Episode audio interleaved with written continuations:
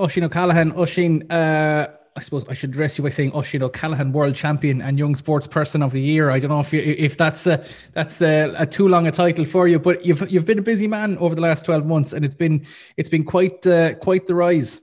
Yeah, it all it's been an incredible year from even the get go of being able to be signed for one of the biggest professional teams in my sport, which has always been something I've been dreaming of since a young kid of looking up at the pros and seeing the teams they've been on. It's that was the first achievement, and then going from there to that, being world champion. I remember the press release you sent us about the about getting on that professional team, the YT mob, and they must have obviously spotted some potential uh, in you, and and and their their judgment and their faith in you was certainly repaid. But how hard is it to to you know like I've seen the, the, the travel that you guys would have went on your own back yourself and your dad and all the supports you would have got. What kind of a difference does it make when you finally get onto a team like that? It's just they supply supply you with everything you need to bring it to the next level between having your own mechanic at a race that he fixes everything, then you have a guy that makes you food, does everything. He has a timetable made out for you when to finish your practice, when to go up for your race run. He has all like your electrolyte drinks at the bottom. The minute you're done practice, he has them all laid out on your table.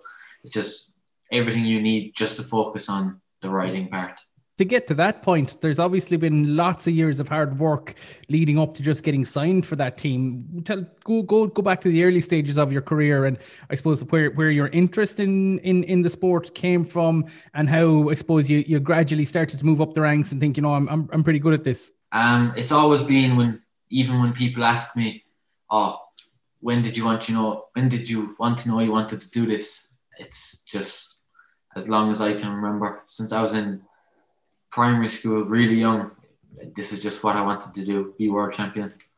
Even people are like, oh, back then when I was in primary school, and they there was a picture of when what you wanted to be when you're older, and everyone had their jobs, and I said uh, to be junior world champion or world to be world champion back then, and uh, I was only in fifth class at the time and tell us about, I suppose, the the area you're living in Limerick uh, when it's proximity to Ballyhoura and all that, uh, and those facilities.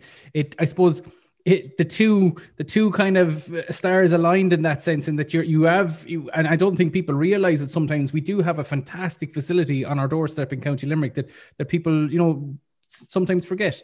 It's pretty good for going out training nice and easy, but it does lack some of the standard of trails and trying to rise when I go away racing. That's why we have to go away to the likes of the continent and the UK to ride tracks that are up to the standard I race on. So that's all it's lacking really.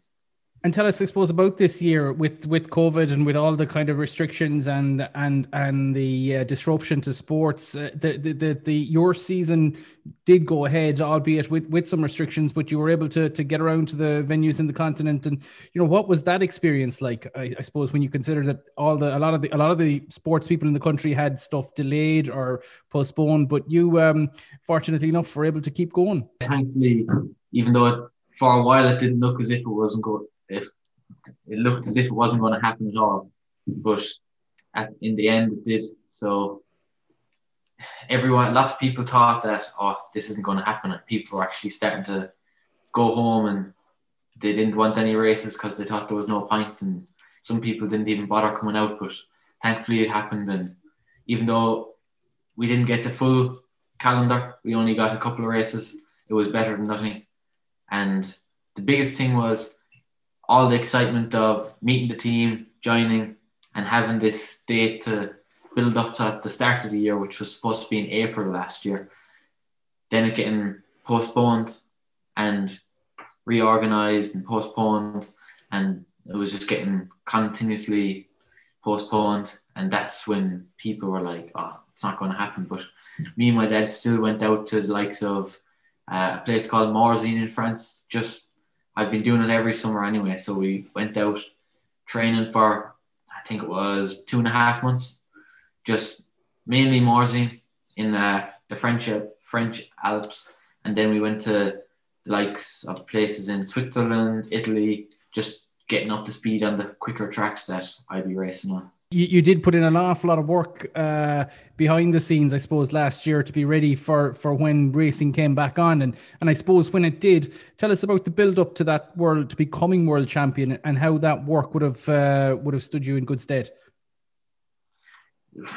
Even from it's the tracks over in Europe, people don't realize from Ireland when until they go out there the difference in the likes of the speed, how quick they are, and then but they do have bigger mountains, so they can afford to let the tracks be a lot quicker as they the mountains bigger, so they can make the track quicker and longer.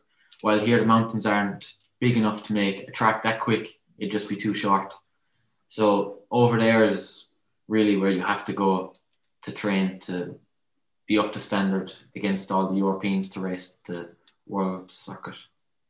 And going into that uh, meet when you when you eventually became world champion, tell us about I suppose the start of that of that series of races and, and what how you felt at the start of it and the momentum you built up through to eventually becoming world champion. Um, even just the start of the week, being in Leogang in Austria, where the world champs was was all just no real pressure. My first race as a junior, and I was one of the youngest there, you could say, being a first year junior, and done track walk. It was just basically riding the the trails here in Ireland, just pure muck, just like home, and it was just the whole way through practice, but it just felt normal, just like Irish conditions, riding in the the wet and the snow and the the rain. It just was natural. And that, uh, and tell us, I suppose, about how it works or how, how the format. Eh, you know, do you get three or four runs, or is it an aggregate of your times? Is it your best time, or, or how? What what did you do to become world champion at that meet? Um, at World Champs, it's slightly different to every other race. Usually, at a World Cup, it's over three days, while at World Champs, it's four. So at World Champs, it's the first day is uh, practice. So you have a full day of practice. Just do as many runs as you want, basically, and it doesn't take that long. It get the gondola up five minutes, and then five minutes to do a run, unless you stop, watch some lines, then take your break, take breaks in between, and just chill out as you have the whole day. Then the second day, you have two hours in the morning, and then it goes into your qualifying run, which is basically puts you in order for your race day. So it eliminates people, the quicker people catching the slower people. So the quicker go last and then slower go first. Then the third day is another day of practice. And then the fourth day is race day, which you have two hours of practice in the morning again, and then one run to lay it all down.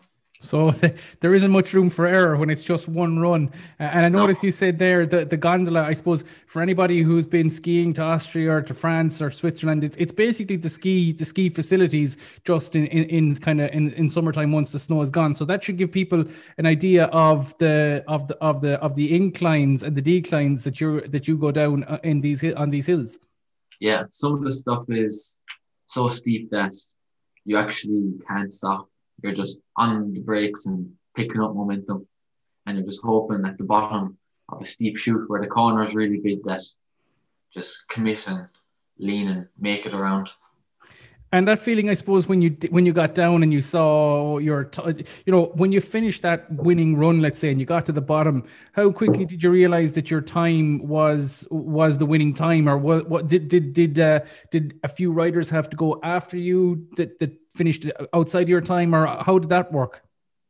Um, in my qualifying, you see, I caught someone because I I was my first race at that level. I was one of the first off and I caught someone in my qualifying, which meant I had a really bad qualifying. So my my position in the race run start my start list was pretty bad too.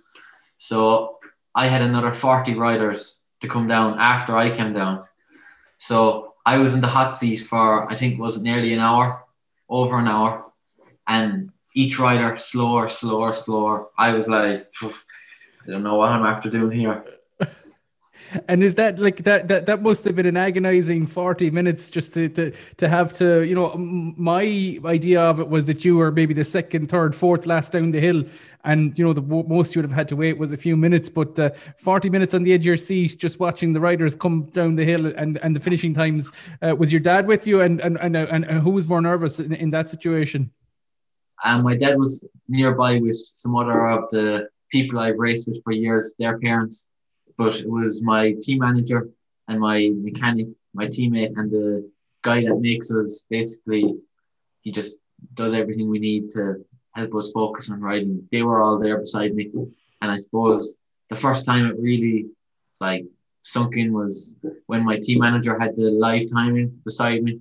He said, uh, Oh, you're guaranteed a medal. And I was like, This is getting serious now. And of course, you were you weren't just guaranteed any old medal; you were guaranteed the top medal. Um, you know, initial thoughts when when when you saw your name up in first place. Um, I can't even really remember what happened. I just remember there was loads of people that I had been riding with over the summer before that race, and they were all in juniors, and loads of other of older riders that I know, and they were all like there too after coming down from their runs. And when they all just started roaring that I won, I was like, I didn't actually believe them for a second. And I was like, God, this it's something that I thought you can't put into words. Yeah, amazing feeling, and I thought we did see the photographs and, and the video of uh, of the national anthem uh, uh, and, and you on the podium. Uh, look, that was fantastic. You, you went on to win the, the Young Sports Person of the Year with RTE last week, another huge achievement. Um, but you know, looking forward to next season, and I suppose I know we mentioned off air that it, it, might be off season, but it's certainly not downtime for you. A lot of work going on at the moment with the with the with with looking ahead to next season.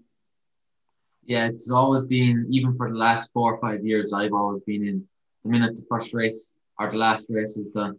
I'm back training a week after, so I'm in the gym six to seven days a week. Well, training six to seven days a week I count the two days on the bike not really training, even though it is. It's just fun.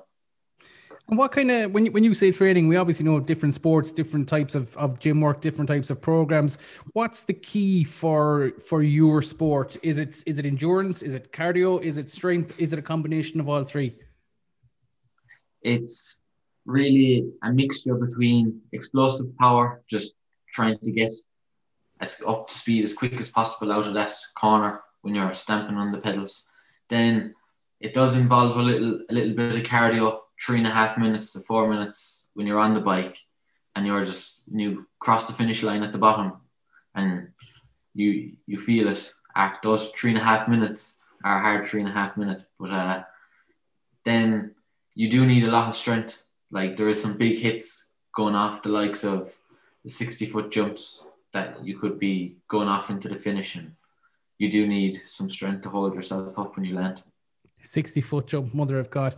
Um, I suppose, look, um, I, sum it up for me. The, the, the, the, emotions after last season, and I suppose uh, looking looking forward again to, to next year, and hopefully, if uh, if if vaccination programs go according to plan across not just Ireland but Europe, that we might hopefully see things open up gradually over the summer. But um, you know, looking forward to 2021 in a positive frame of mind.